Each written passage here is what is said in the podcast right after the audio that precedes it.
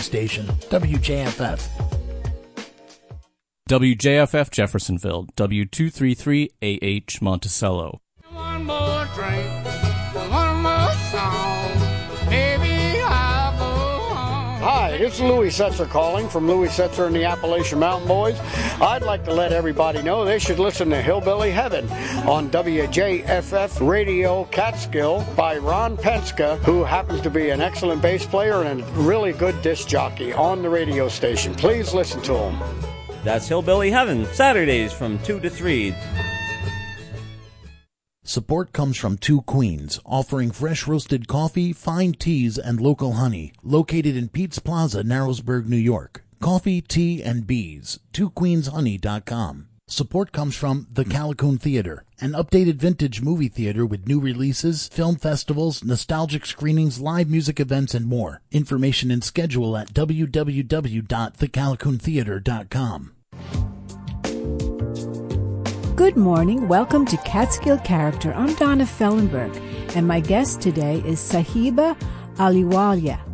How does a dancer from India end up teaching yoga in the Catskills? Well, just like life, the answer to that question isn't exactly what you'd expect. Sahiba is India's version of the American Army brat, in that her father served in the Army in India, and Sahiba and her family moved frequently as he was posted all over India.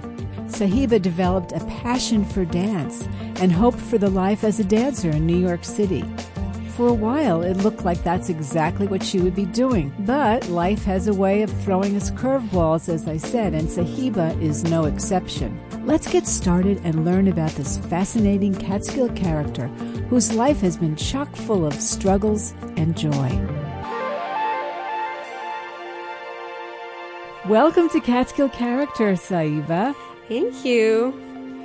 You're quite the traveler. As a child, did you like moving around so much? I'm just so used to it that I don't know if I like it or not. It's just what it is. Right, it is what it is. Yeah. So when you were going to high school in Delhi, your father was posted to Kashmir. What Yeah. was different about that posting? So Kashmir is not the safest place in India. It's a beautiful, beautiful place. Uh, I wish I could actually go there, and I wish tourism could pick up over there. But the problem is there, uh, because of India and Pakistan, they have been fighting over Kashmir since the independence, since Indian in- independence. So because of that, it's not safe for people to just be there. My father and my mother decided that the family was going to stay in Delhi, uh, in again army army quarters because they had separated family uh, accommodations specifically for people for uh, officers whose family couldn't come with them. So they decided that my dad was going to be there and brave that, I guess, and we would be in Delhi finishing our schooling. So how often did you get to see him during that period? So in in the uh, Indian Army, we get a lot of family time. Actually, my father was allowed like two months of casual leave. I could be wrong, maybe one month at least. Uh-huh. And then besides that, also in India we have a lot of holidays. So because of that, some of them can be coupled up together and then a longer vacation. Oh, that's great. So after high school, you went on to college. What were you studying? I was studying English in Oh. college. It was something I was good at already. The reason I actually took English over anything else is because I was actually thinking between being a dancer, professional dancer, and being a fashion designer. So I actually got into a fashion school before I got into my other school, which I actually went to finally. The dance that we're talking about is Yeah. jazz and contemporary Yes. dance. That's what your training is in. What was that training like? Is it, is it different from the way we train dancers here in the States? My schedule was crazy busy when I was uh, dancing in India. We used to train in the morning with our instructors. So we used to have ballet classes, we had contemporary classes, we had jazz classes. And after that, we used to have a little lunch break or whatever, and then go straight to our studios where we would teach. Oh, So yeah, it was like a full day. I used to work seven days a week. Sundays, I used to teach only one class in the morning, so that was sort of my day off. and yeah, so besides that, I used to I used to work every day. I used to leave my home at eight o'clock in the morning. I wouldn't be home till about 10.30 at night, sometimes 11 o'clock at night. I used to teach two or three classes a day in the evening and then do my classes in the morning. And then between all of that, there used to be some performances and everything. So yeah. How many years did you do that? I think I started with that company, I think in 2006, if I'm not mistaken. And then I moved to the States in 2011. So that's when I quit the Oh, company. All that time. All that time I was with that company. It was right after high school. Yeah, but you had become a professional dancer because Yeah. you were performing as well as Yes. continuing studying. and- Exactly. So I used to teach, I used to perform. That was just the life of a dancer. That seems like so much stress on your body. It is, but also I was so young at the time. That's true. You know, uh, now I'm looking at it from this old body. Yeah, exactly. So no, no, I have uh, like what I call old dancer's knees. Every now and then, this is uh, you know when it's raining or when it's cold, Uh-huh. your knee is going to act up, and that's just every dancer has Yeah. something in their body that's not completely all there. You know, so you have those problems. But I was so young, and my body was so so tough at that time because Mm-hmm. of all of the work that I used to do. Didn't you tell me that the only time you really got hurt was when you were play fighting with one of your friends? Yes. So, yeah, I had a neck problem for quite a bit of time. And it did not happen while I was dancing. it was in the studio, and he picked up my legs and t- took me over my head. It was actually pretty funny. So, I hurt myself so bad that day, and I was supposed to go teach after that. I didn't realize how bad it, I had hurt myself. Before my class, I had gone to a coffee shop, and my head was bowed down the whole time because I just couldn't lift it. And I guess I Oh. just looked like a really, really sorry sight. There was a table sitting next to me, and before they left, they made like a little note uh, saying that no, life is not that difficult, cheer up, and stuff. And then they left it on my bin, on my table and left. Oh. And I was like, okay, but I still actually have that note in my wallet because I just Oh, thought it was nice. it was a very sweet thing. It's completely shattered and tattered, but it's still there. One of your friends got an audition for the Alvin Ailey Company and got into the company. Did was did that motivate you to? So she got into the, the school, The the school. Mm-hmm. Alvin Ailey School, uh, in New York, and it's any dancer anywhere in the world knows about Alvin Ailey School. She was a very good friend of mine, is still, and I remember just feeling a little sad about it, sort of envious. I think that's normal. I was, I mean, I was happy for her because she's such a good friend of mine, but just the fact that I was feeling like that also kind of made me question myself. I mean, I spoke to her about it later. She actually said, why can't you also come to, to New York? There are other schools also. You can, you can go to those schools or you can apply to Alvin Ailey yourself. That day I decided, okay, I'm going to New York. And I literally went home, told my mother, I'm going to New York. My mom's like, all right. So between that day deciding that and me actually leaving, about a month. wow. Yeah. This is what I mean about you make up your mind about something, it's going to happen, and you just keep rolling forward. Luckily, I have a very supportive family. So if parents are supportive, you can pretty much do anything. Or at least you believe that you can do anything. So once you actually have that belief in your head that, okay, I can do whatever I want, you can go for it. Exactly. I always think of being a parent as being an anchor, mm-hmm. and your child has a a long, endless rope to go out. Yes. but you are the anchor, and as long as they're anchored, they can mm-hmm. they can go out. Yeah, They we're not going to just drift into space. Exactly. So, where did you end up dancing and continuing to train? So I went to this dance school called Peridance Center. Right. Okay. in the city. It's a beautiful space. It's a very, very old building, which they've converted into this three floor studio space. So you have a lot of international students. They have an international student program. New York is the place for dancers. So you have people from all over the world, which is just beautiful. Wonderful. So you were really ensconced in New York. How the heck did you end up in the Catskills? At my dance school, I was living in this place called West New York, which was right by the tunnel. So we had the whole view of Manhattan from our uh, bedroom windows and everything. It was a beautiful space. And I met this guy. He lived next door. He just came up to me and started talking to me one day. And I'm like, all right, he's kind of cute. So I started seeing him and we both just thought it's going to be like a short summer romance because he actually used to live up here. He was just in the city for a couple of months. He was doing a short drumming course in the city. So the plan was always that he was going to leave. So we just said, okay, well, let's just have fun right now. There was never any thought about like the future with us, but well, that was seven years ago and I'm still with him. So I mean, you thought it was going to be a fling, actually, but then he started to develop other ideas, and uh, next thing you so know, yeah, what happened is that he moved back up here and we still kept seeing each other. Like he would come and visit me in the city whenever I could get some time off, which was not a lot. I would come up here and visit him. One day I decided uh, that okay, I'm not going to carry on with my dance school anymore because it was really expensive, and uh, I wasn't getting what I actually wanted from the course. So I told him that okay, I, I'm going to quit my my course and he was like okay what does that mean i was like oh, i have to go back to india probably and he was no he was like no we'll get married i was like oh okay but because we never spoken about any of that Huh. so i was just like okay you know i'm not even going i, I, ne- I didn't even bring it up again after that because i thought he just sort of get, got carried away in the moment and said it and i didn't want to hold him to that but then one day he had come to visit me again in the city. He just literally just point blank asked me. He said, "So, are we getting married or what?" That was my proposal, so romantic. right? and I was like, "Oh, you were serious?"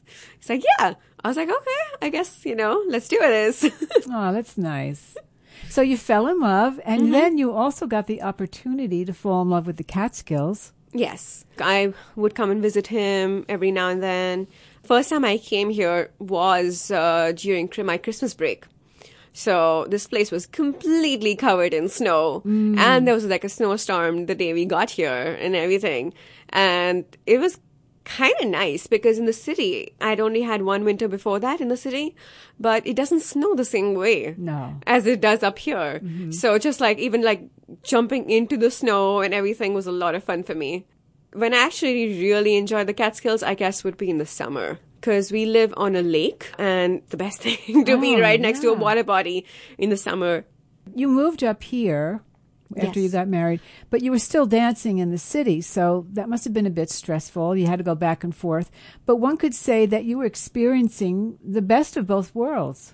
I was experiencing the best of both worlds because I was doing my dancing and I was at all my rehearsals and all my performances, and you get the city life as well. And then when I wasn't doing that, I used to just come home, relax, sit by the lake, drink some tea by the lake, go into the lake, take the canoe to the lake, you know, Yeah. and just those kind of things. And it was it was it was a nice life. I actually kind of enjoyed the craziness of the city and the calmness of being up here. Yeah, what a great contrast. I, I just want to go off topic for a minute because I, I'm curious. I always assumed that when you married an American, boom, you got you got your green card and no problem, oh, you're oh off. no, no, no, No. It's a difficult, difficult process. It took us a long time f- for me to get my green card. Not only that, firstly, there's so much paperwork you have to do. It's also a very confusing system to sort of maneuver. Luckily, we had a family friend of his who was a lawyer who was trying to help us a little bit. He could only help us when he had time as well. So it took us a long time. So while that whole time I was waiting for my green card, I couldn't go back home to India. So I couldn't go meet, meet my family for a long time. And then I got my, they call it the temporary green card, which is only valid for two years. And after that, you get your permanent green card. Mm-hmm. So are you completing paperwork in that two years, or it's all done already? So it's all done first for the two years. About six months before your two years expires, you need to start working again on more paperwork for Oh, your right. continuation. Not only that, after my green card expired, they didn't send me another green card. They sent an extension for a year. Uh, now, in that extension, I can travel, I can work, but one thing that I could not do is the DMV did not accept that paper. oh, you couldn't get a license. Oh. I couldn't get a license. So I had to rely on my husband to drive me around everywhere. It was pretty rough. He has his music and his bands and all of those things that he had to do. Let's say his name, Simon, Simon. Simon Efren. Efren, because you keep saying he, He, and him yeah. and your husband. But Simon Efren. Simon Efren. And he's Yep. a musician. He's, He's well musician. known up here. Yeah. Mm-hmm. He has a couple of bands. He's had a few bands in the past as well. Right now, he has two bands that he works with. One is called the Electric Cards, and the other one is Captain Magic. Both are amazing bands. It's all original work. One, they have like a few covers that they do, but it's all original work mostly. And they perform all over the county. Oh, that's great. So it's nice. Yeah. This will be a good time to take a break. All right, let's and do we'll come back right after.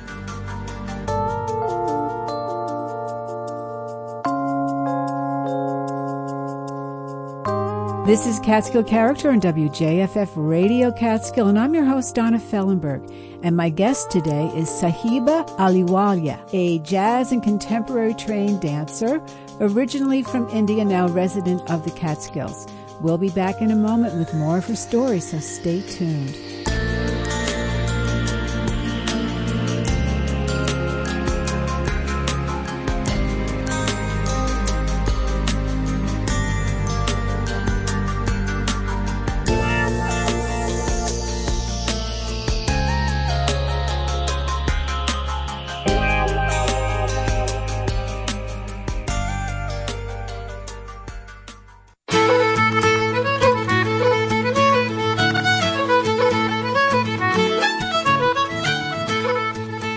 Virus has led to the cancellation of North American tours by a number of British and Irish folk singers and bands. I'll be featuring the bands whose North American tours were cancelled on the Wagon Load of Monkeys with me, Graham Rice, Sunday at 12 noon.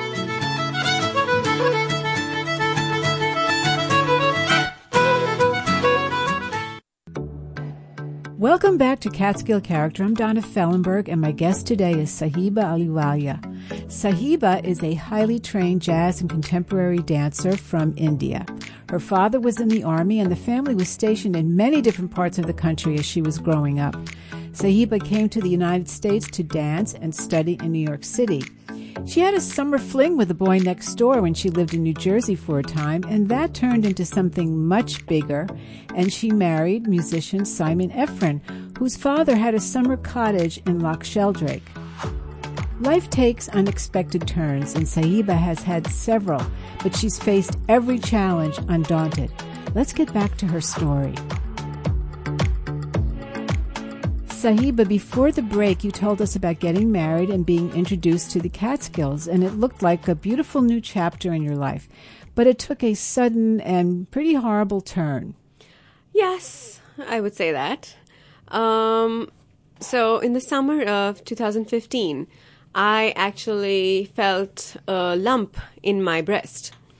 And it's one of those things I completely, you know, you find something on your body you don't think it's actually going to be what you think it is. you know, you're just like, oh, whatever, there's something Especially here in your 20s. especially in my 20s uh, it was like a little bit like okay it's something there maybe i should get it checked up but it's one of those things with life as it is and me being a dancer and just going back and forth from the city and all the shows that i did i just it's something that completely slipped my mind that i have to get this thing checked up uh, i went to india in uh, 2016 January. I had gone to visit my family. I was, uh, you know, having fun with my family, and I was driving to some place with my mother in Delhi, and I saw a billboard uh, for a mammogram, and then I suddenly remembered that oh, I have this little lump that I think I should get checked out and went to a doctor, got it checked out. They said, okay, you might need another test. Go get that test done. So you got that test done. They're like, okay, now let's try a different test. So you get that test done. You get a hmm. bunch of different, different tests.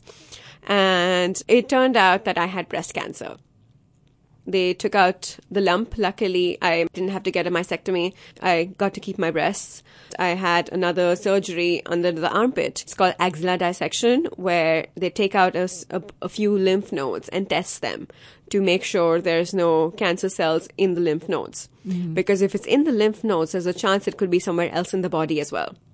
Luckily, my lymph nodes came out clear. So the cancer was just in the breast, mm-hmm. just in the tumor. And my surgeon, what he told me is that he took out more tissue than was required, just so that he could make sure there was all the margins were clear. Basically, that nothing was touching the tumor, was actually remaining in the breast. So he did that, and yeah. So I had to do the whole chemo, radiation, whole the whole thing. Hmm. I'm still taking med- medications for that. I'm on hormone therapy right now because of that, and that's how life, you know, where life took me. So, what did you do to manage the treatment? So when I started off the treatment, it gets bad pretty quick. You think just one chemo is not going to make, you know, your hair fall off, or one chemo chemo is not going to make you sick like that. But it does. Just the first chemo itself. I remember actually I was at the hospital. I was uh, about to be administered with the chemo, and this lady was uh, making the rounds in the hospital. She was a cancer survivor herself. So she used to just come there and speak to the people who were going through the treatment. And I guess I just looked like this. I had all my hair at the time and I just looked, I guess, like a happy person. And she just was kind of drawn to me and she came up and started talking to me. And she told me, the first thing she told me was, cut your hair. Cause having that long hair fall off, she said, is really difficult. Just cut it really short and then when it falls off, it falls off. Mm-hmm. So right after I did my first round of chemo, I went home and I chopped off all my hair. But I was okay with that. Even when I was younger, a lot of times I would have short hair. Uh, it just worked for my dancing to have that little short hair, like a pixie cut, because all the other girls wanted long hair, and I was like, nah, I want to be different. So I was used to that kind of hairstyle, but so I cut my hair, and literally a few days later, it's just started to fall off. I woke up in the morning and there was just hair all over my pillow. And then I was like, okay, I guess it's just time to shave it off. And just, I went to the bathroom, just shaved it all off. And when did you start doing yoga intensely? Being a dancer, I am used to moving around a lot. And for me, uh, during, during chemo, just not ha- not moving, just sitting in bed listlessly all day was kind of getting me slightly depressed. We got somebody to come home, and he used to do. I wanted just a yoga class, but he was more of a fitness guy, so he was trying to force me into that. So, well, he was okay for some time, and I did that, and then my body was more weak, so I couldn't do what he was trying to get me to do. But luckily, about 10 minutes from my parents' place in Delhi, there was a Shivananda Yoga Center. We have an ashram here also, the mm-hmm. Shivananda Ashram. It's a beautiful place. I had gone to the yoga center in Delhi and I asked them if they had somebody who could come home. He said, yeah, they could do that, but it would be better for me to come there because at your home, you're at your home. Your mind doesn't fully tell you, okay, this is the time for me right now.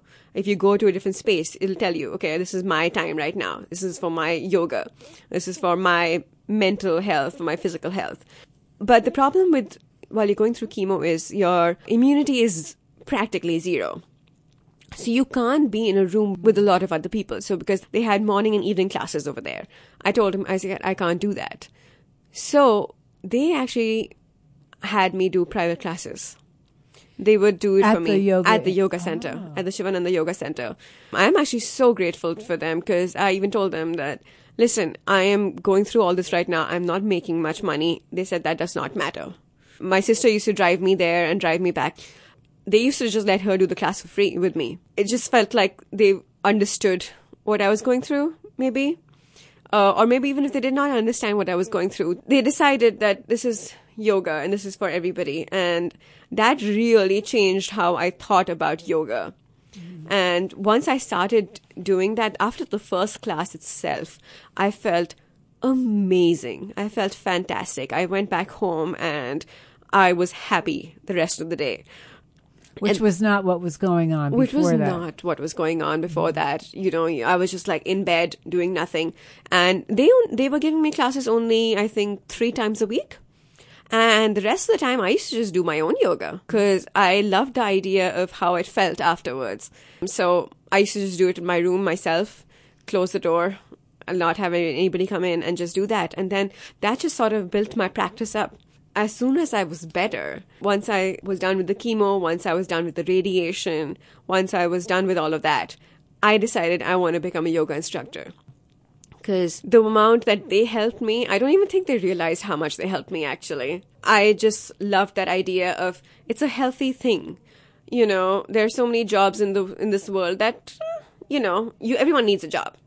But my job is actually to sort of take care of people in mm. the class. So you know? you're you're giving back for all that you got. I I I try I try.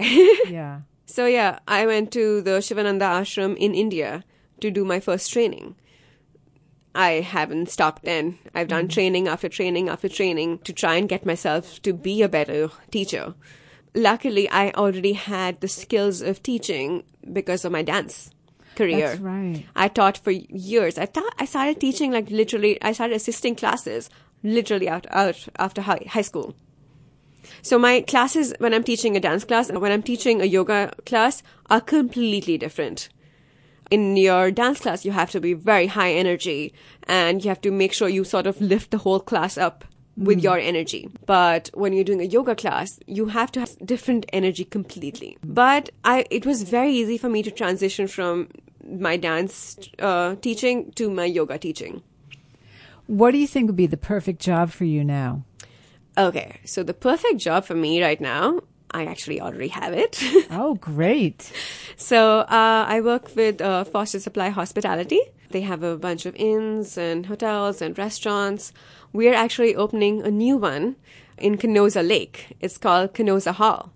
So I'm the wellness coordinator or director of wellness programming for that center and for Foster Supply in general. And um, once the place opens up, I'm going to be teaching a lot of yoga classes, aerial yoga classes, um, Pilates, dance classes, breath work, meditation. And I couldn't ask for anything better. That's fantastic. So it's kind of melding all of your different skills into one job. Exactly. Oh, that's These are all wellness related things. Even dance is wellness related.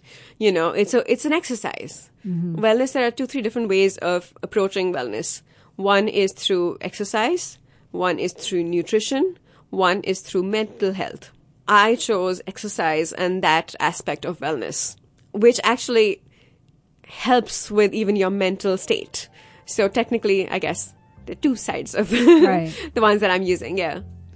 Life is full of surprises, and you're the perfect example of someone who's been open to rolling with the flow, just like the Delaware River here. Mm-hmm. Thank you so much for joining me today, Sahiba. Thank you for having me. I really enjoyed speaking with you. Me too.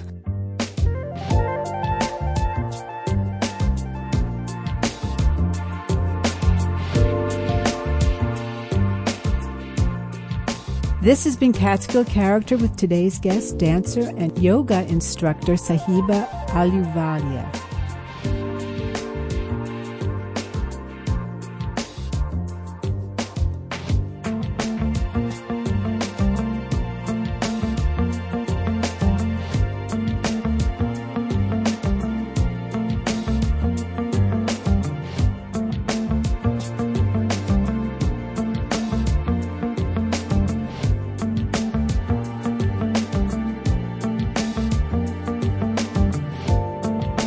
Catskill Character is on all but the last Saturday of the month at 11:30, right after Rosie Starr's Farming Country. Greg Triggs Travels with Triggs is on the last Saturday of the month.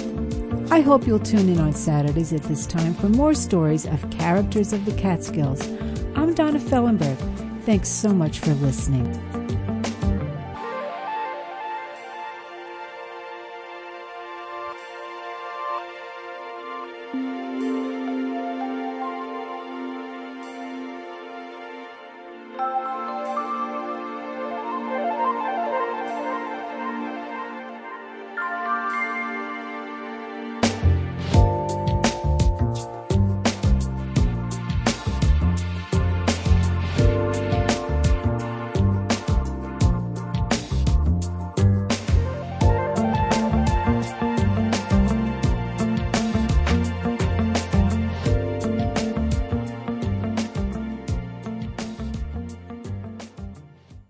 Support comes from the mm. Callicoon Theater, an updated vintage movie theater with new releases, film festivals, nostalgic screenings, live music events, and more. Information and schedule at www.thecallicoontheater.com. Support comes from Two Queens, offering fresh roasted coffee, fine teas, and local honey, located in Pete's Plaza, Narrowsburg, New York. Coffee, tea, and bees. TwoQueensHoney.com.